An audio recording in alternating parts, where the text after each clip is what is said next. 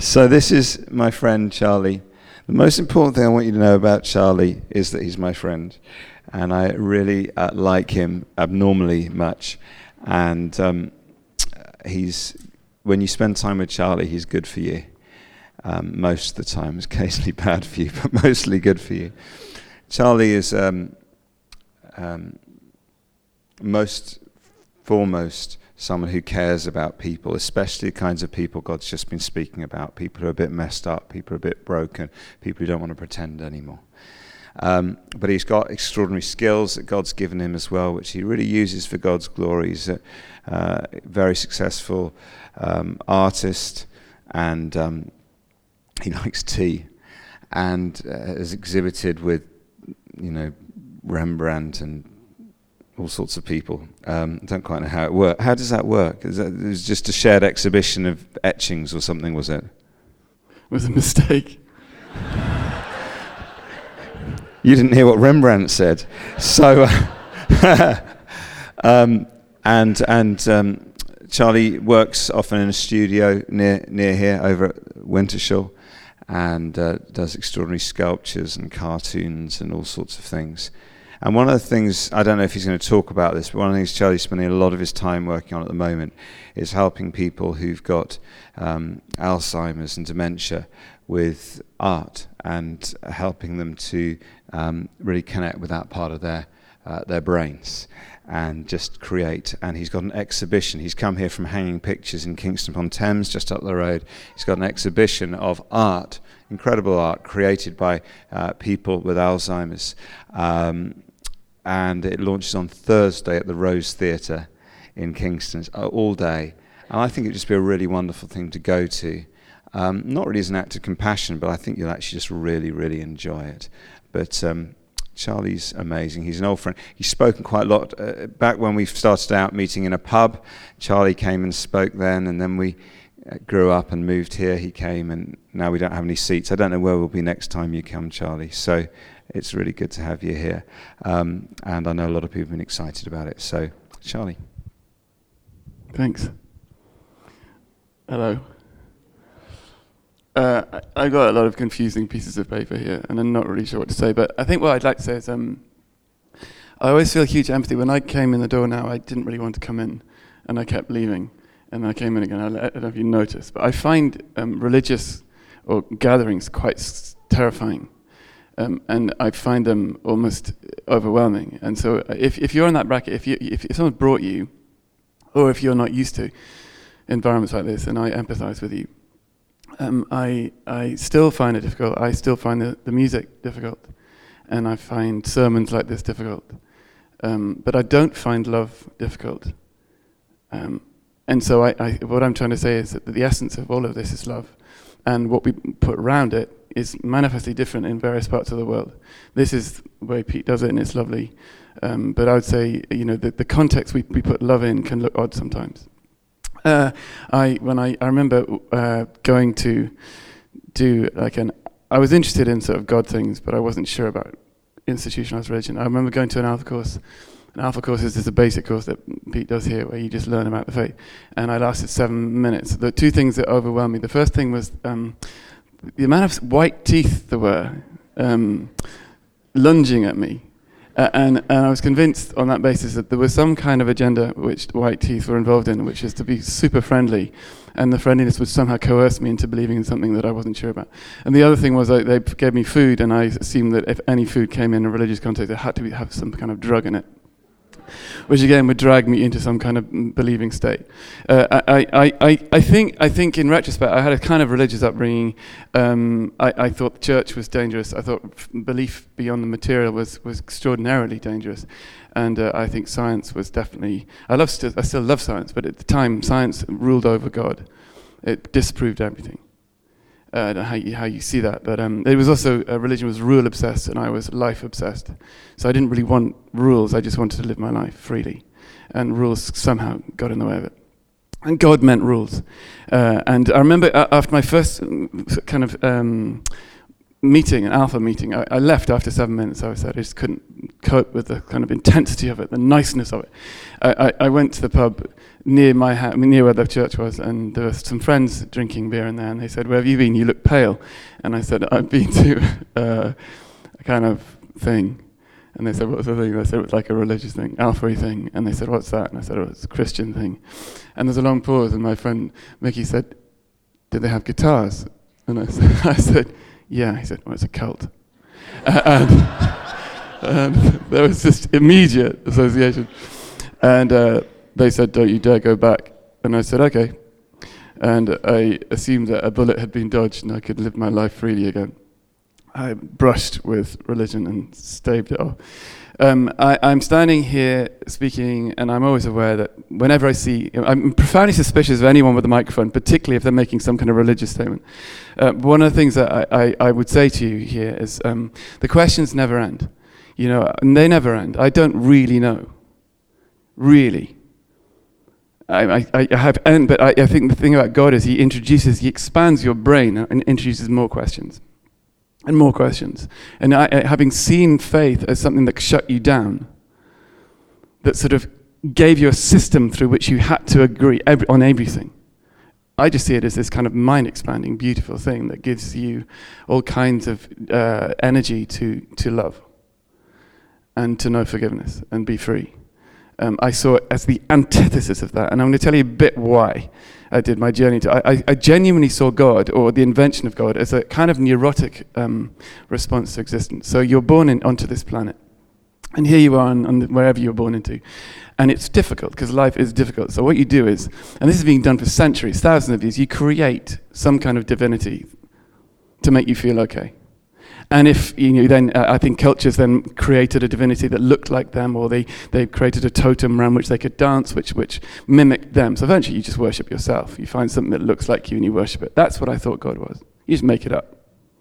And I was profoundly cynical. So any Christian I came near, I would just say, you know, you're narcissistic. You're into yourself, really. God is you. And so, uh, you know, and I, this is, you, you, so I'm standing here as a scruffy, very, very cynical person who's making a slow journey, we're still with questions. But, my, but the reason why I come sweatily from Brixton today is because I genuinely feel that this statement, this person, this Christ, this God, this is true. Um, but it's difficult. Stephen Fry, I think the main reason why it's difficult is because I don't know how you see life, but I see life as many, many of the hoops that we're presented with I, fa- I failed. So I haven't got married. I don't have children. You know, ha- lots of things I haven't sort of jumped through hoops through which I'm supposed to. Society's hoops. Religion is just yet another hoop through which you must jump. That's how I saw it. Do these things. If you do them, you'll be liked. Achieve this. Do a nice talk. Don't say the F word. Drive nicely. God will like you if he exists, but he doesn't exist. That's what I thought. And Stephen Fry, um, who I love, said, what, after all, is a halo, which is one of those things around your head that make you saint like? It's just one more thing to keep clean. It's just another thing to keep clean. So why bother? Um, my friend Monty, uh, who was four at the time, he's bigger now, was on his dad's knee in a church, and uh, a very big church, like 10 times the number here. And uh, he was at the back on his dad's knee, and the priest stood up and said, Let us pray. And then everyone copied what the priest said, and he said, I'm sorry for what I've done wrong. And Monty, before anyone had mimicked the prayer, said, What's he done wrong? and uh, and his his dad said, uh, Well, what, well, we all done things wrong. It was like it's an echo. We we say, I'm sorry. We, see, we all we've all done things wrong. I went, all right. And he got off his dad's knee. He went right up the side of the church, right to the f- right to the front, at the back, right the front and the side, and he did his pee. And he came out to face. So he came out here, facing all of you standing doing prayers.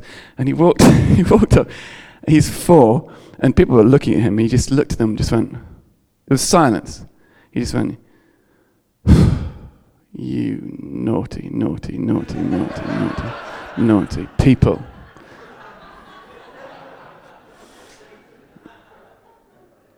Um, Robin told me that, Dad told me that, and I remember, I've never forgotten it because to me it's summarized, actually. If I wanted a summary of the Christian statement, it was that someone who's not very good coming and telling me that I'm not very good. And my, my reaction, I think most of this subculture's reaction is to do that. Really? That all my friends still do that. And they still, when they know that I have a faith, they still resent the fact that I probably judge them when I don't.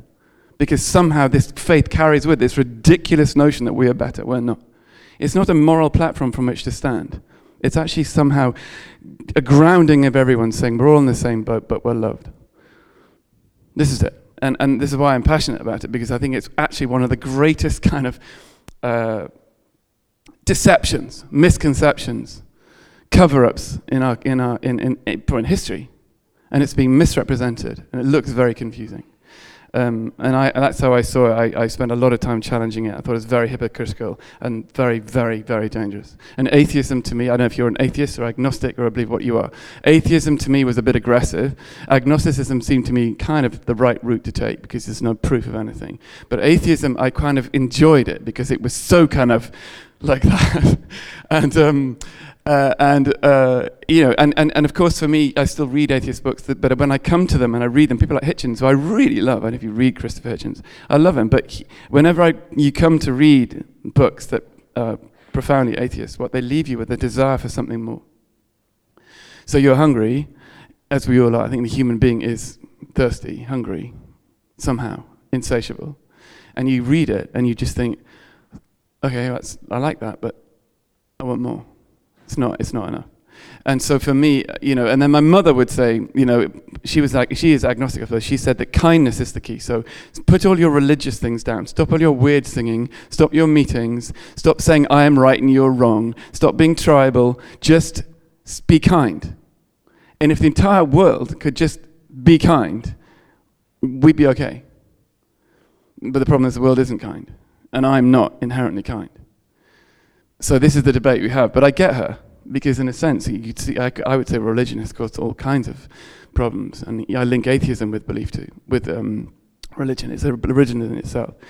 And Ella Wheeler Wilcox said there's so many gods, so many creeds, so many paths that wind and wind, while just the art of being kind is all this sad world needs. Agreed. I'd have said yes. And except for this. I don't know if you ever have moments in your life, weird moments, odd moments. It could be on a train, it could be anywhere. My big moment of, my big reason for atheism, which I held up as my banner, was suffering. Suffering is one of the most extraordinarily confusing things. Everyone suffers um, in all kinds of ways mentally, physically, emotionally, all kinds of stuff. And um, I couldn't really, when presented with a God, um, so if you hear this, actually, this child's crying is interesting because I'd hear a child crying, or I'd see clips in Africa of children crying, or people dying of starvation, and then I'd, I'd hear the statement, God is love and loves you, and I think, well, that's rubbish, isn't it? How can that? How can they work together? Still, one of my big questions. And it's a brilliant illustration because you hear it, you hear this pain, especially on the telly. And I end up in Africa, in southern Africa, uh, in painting. And thanks. And um, uh, I was in this village, and I'd never been to a village, a mud hut village before, and I spent a long time there. And one of the things about the people in the mud, in the mud huts was that they suffered more than anyone I'd ever seen suffer, really, collectively. I'd seen kind of individual suffering, but not a collective suffering like that. AIDS, malaria, you name it, um, people dying everywhere. And one of the things that struck me most about them was a lady called Lendiwe, whose son had just died. He was 19. And I spent time with her. And I was an atheist at the time. And she said, having she didn't ever really bash me on the head with the Bible or do, do awkward things. She just had this emanating from her this kind of gentle, accepting love of herself and people around her, and a hope, deep hope beyond the circumstance. And she had a little note on this mud hut wall that was scrawled in biro, and it said, um, "I am the bread of life." And it was Jesus saying, "I am the bread of life." And I used to look at it, and I remember saying, chatting to her one day when I was doing some drawings, and she, she, she said, I said, that, that thing you've got written there, what does that mean? And she said, oh, that's, because I said it's a bit of a paradox. I mean, it's a bit strange because you don't seem to have much bread. I do. I have a bank account. You don't know, you don't know what that is. And um, she, she, she's, we had this chat, and she said, well, what feeds you then spiritually? What feeds you? You know, I don't know where you come from, but I think you probably have a lot of things, and your mind seems to be very full of education. But what feeds you then? Under your ribs. And I remember she, she was smiling. It was no accusation, no judgment, just a genuine question of kind of what does feed you? Who feeds you? And, uh, and I sort of stumbled around. All I could think of was to answer was, well, in my culture, we are fed by football, sex, uh, ecstasy, uh, mm, ran aground. I couldn't really come up, come, and, and I said, well, what feeds you then? And she just said one word. She just said, Jesus, and smiled at me. I know, that sounds simplistic. Well, I'm educated. I'm way beyond that now. We can disprove him. So then we had these, and I had, I was profoundly arrogant. I think our culture is. And eventually I came to the conclusion that she was rich and I was poor. And uh, I went home back to England. I was painting in the studio, thinking and thinking. And Jack Higgins, who's a very successful crime writer, was speaking on the radio. And he was asked at the end of the interview, What do you wish you'd been told when you were 18? If you could tell yourself one thing at 18, what would you tell yourself? And there was a long pause. I really thought, and he said, Well, I guess I would say, Jack, when you get to the top, there's nothing there. And she said, Well, really? And he said, Yeah, genuinely, it's not what I thought. We put ladders against the wall, and when we get to the top, the, we put the ladder against the wrong wall. He said, yeah, and he explained, he didn't say, Look, I'm not knocking my own career, I'm just confused as to why there's nothing here. We all think there is. We're convinced that if we do this as hard as we can, make this much money, get this, this, when we get to it, it'll be so full. And he just said it isn't. And again, you know, that set me thinking and, uh, about success and my friends and my friends, some friends now, and I, am I'm sort of moderately successful painter, but there are some friends who make six figures now with effortlessly with their paintings. And I was uh, on holiday not long ago with a friend who, who has done very, very well. And we were sitting at the end of the bed. It was three in the morning at the end of the holiday, and he just said, shit. And I said, are you okay? And he said, he was looking down. I thought, oh no, please don't get into bed with me. I'm not gay. Uh, and, and, uh, and he said, he said, um, it, this isn't it, is it? It's not here, is it? And I said, what, what, you know, is this an existential moment you're having? He said, this, this isn't it. This is really, really annoying. It's not here. And I had a faith, I had a faith at the time, and I was all ready to go leap into the Jesus thing, but I didn't. I just let him say what he wanted to say, and um, and that was it. And and we chatted over and over, but I, I, I think it was, again, this kind of insatiability of the human being is what moves me most towards God. And no one seems to have a reason for it. Hitchens, my favorite atheist writer, said that religion has run out of justifications. Thanks to the telescope and the microscope, it no longer offers an explanation of anything whatsoever important. And I'd agree with that, except this one question Christopher, why is it then, despite the telescope, despite the microscope, despite just how far we've come on one level, why are we so flipping insatiably desirous of a transcendence and a spirituality? Why? What is it in us that is not moved by success? And the, I mean, Freud is another one. Freud said that um, religion's an illusion. Um, but the problem with it, it, it falls within our instinctual desires. My question is why? What is that instinct? Why? Tell me. No answer. What is it in us? And I leave here, and I'll probably, on my way home, you'll be fighting through traffic. I might, I might do that at some. You know, I'm not a perfect person, and the, the, the, words earlier were great. But the point is, beyond all this, beyond morality, beyond good and bad, beyond what we think we are or what we what we want, what is it right deep down beyond us? What does that really? Where will that find peace? And I've smoked a lot of joints in my time. I've done a lot of things, but I tell you what, it doesn't really get to the spot that God can because it's not really ever designed to. And that sounds like a really kind of annoying religious statement. But, and, and, and, but I would say that it's true that, that uh, ultimately, if you, when you find this, that you're known and loved and accepted and forgiven and, and held, you can breathe deeply and sigh and lie down it's over. The game playing, the charade, the, I, how can I fit in? What can I do to look cool? How can I be sexy? How whatever it is that you're working at, none of it really gets there. Um, there's, there's some, some, some things are, I guess. Um, but I, I, for me, being hungover one morning, lying in bed, I heard church bells and I went to see Um, and I got there, and predictably, it was um, it was a little church in, in, Gloucestershire, and there was a vicar at the front, and four old ladies in the first pew, and then a chasm of pews, and then empty, and at the back was my pew.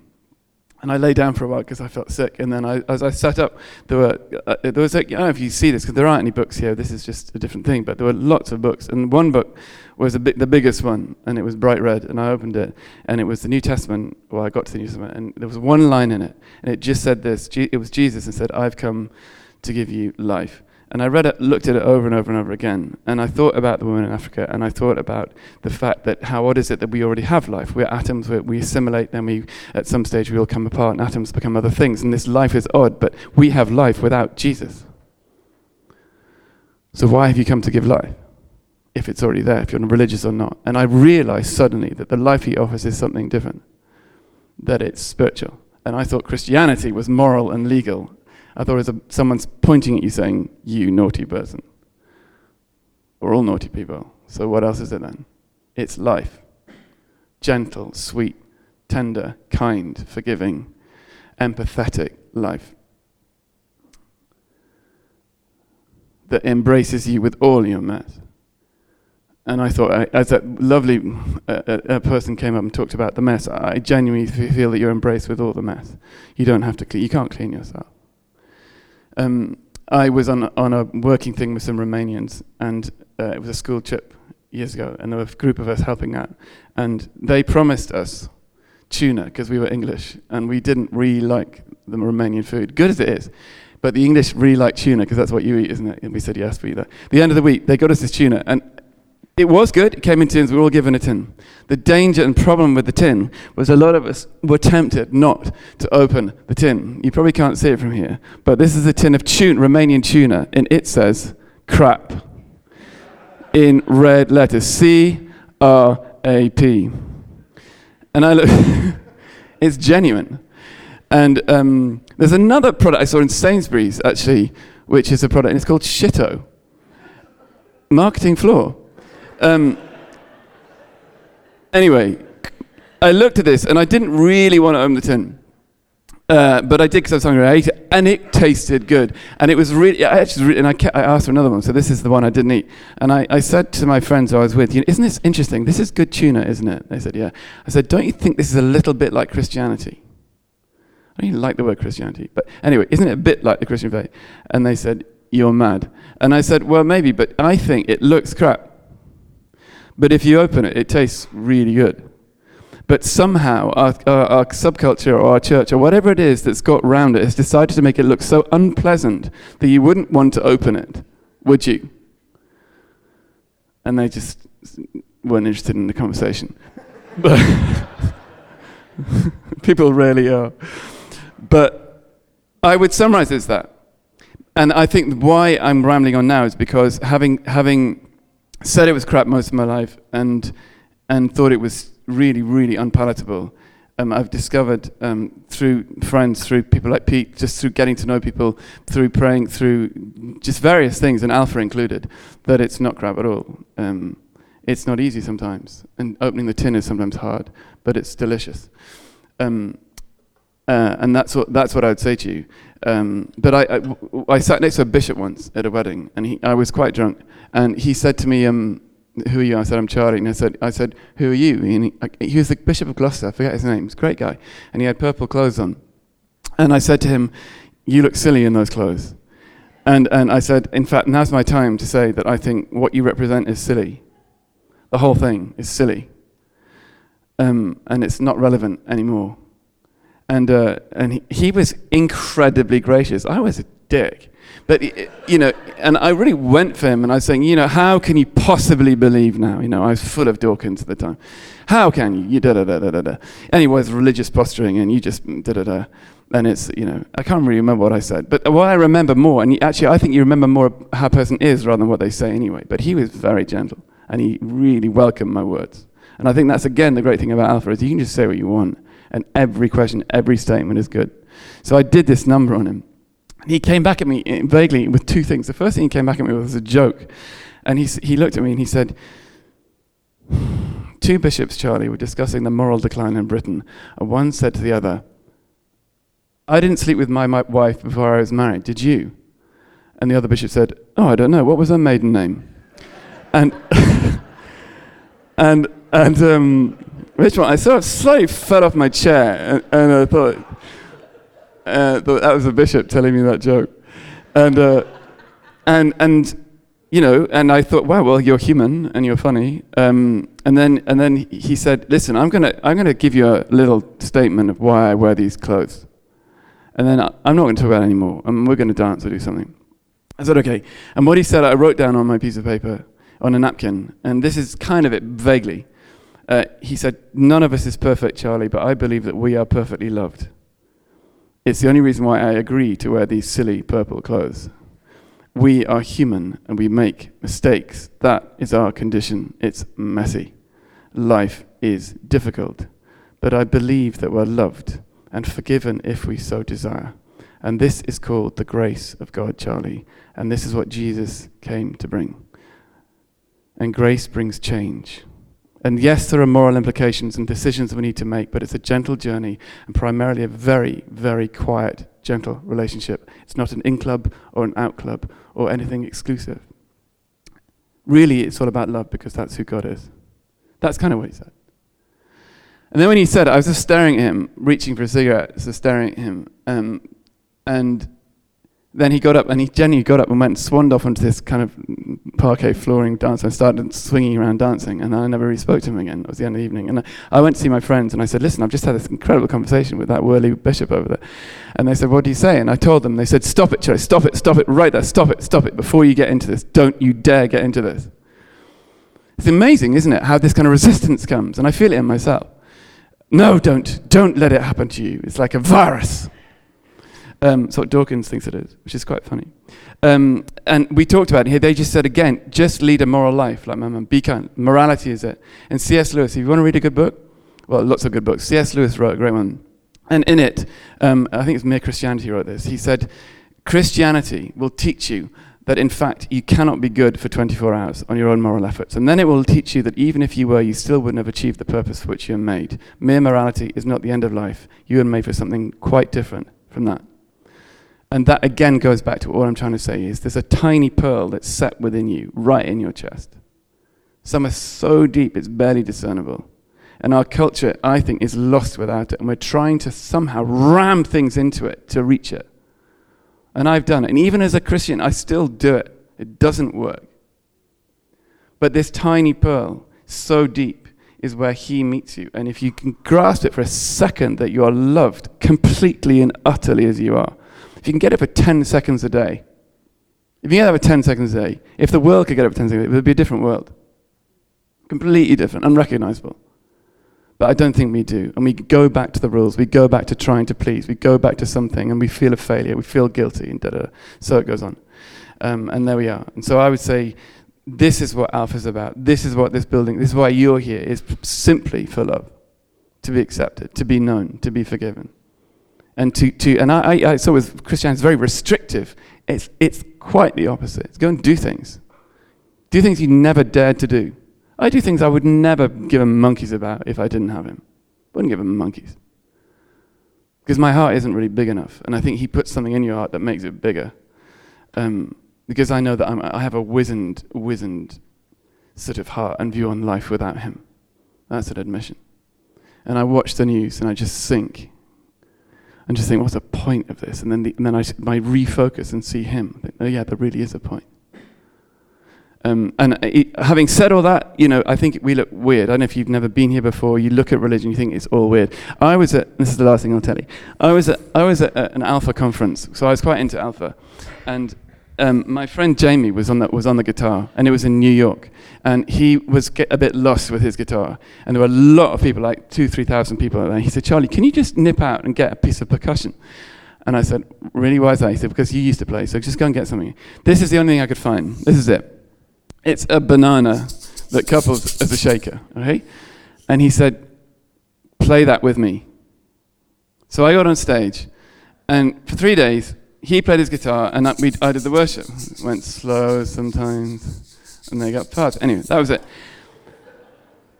On the stage. At the end of the three days, a woman, just as I was leaving, came up to me and said, um, she just sort of grabbed me and said, Can I just say something? And I said, Sure. She goes, I just want to say a huge thank you. And I said, It's fine. She said, I mean, the worship was just beautiful. And I said, Yeah, well, we try. And, and, uh, and she said, Yeah. and then she said, I was, and then I tried to leave, and then she said, I just have one burning question. I said, Go for it. She said, Why were you on stage? I looked at her and she said, Like shaking a banana. So I wasn't mic'd. So all this lady saw was me with a banana, a banana standing there going like that for three days, looking really serious. Three days, different songs. And she just thought, oh, well, you know, that's Christians, right? They're weird. That's what Christians do. They just do weird things. They do they weird, build weird buildings and have weird songs and they shake weird bananas. And metaphorically, it's just a banana shaker. That's what we are. And, and I, I'd summarize this talk in two things. One is, it looks crap. But if you have the tenacity and the desire to open it, it tastes delicious. But often when we've opened it, we shake bananas to look weird, and I'm really sorry. We don't need to. I mean, the songs are great, everything's great, but you don't have to. You don't have to do anything. The freedom is you're loved. If you can get to know that and then choose to respond how you wish. I'm going now. Sorry about that. I blurred on. Thank you for listening. And, and really, Pete, this is a wonderful place to explore things. And I, I think Alpha is, I think I've done it 60 times, and I need some kind of 12 step program to break the addiction. Um, but do it. Thanks.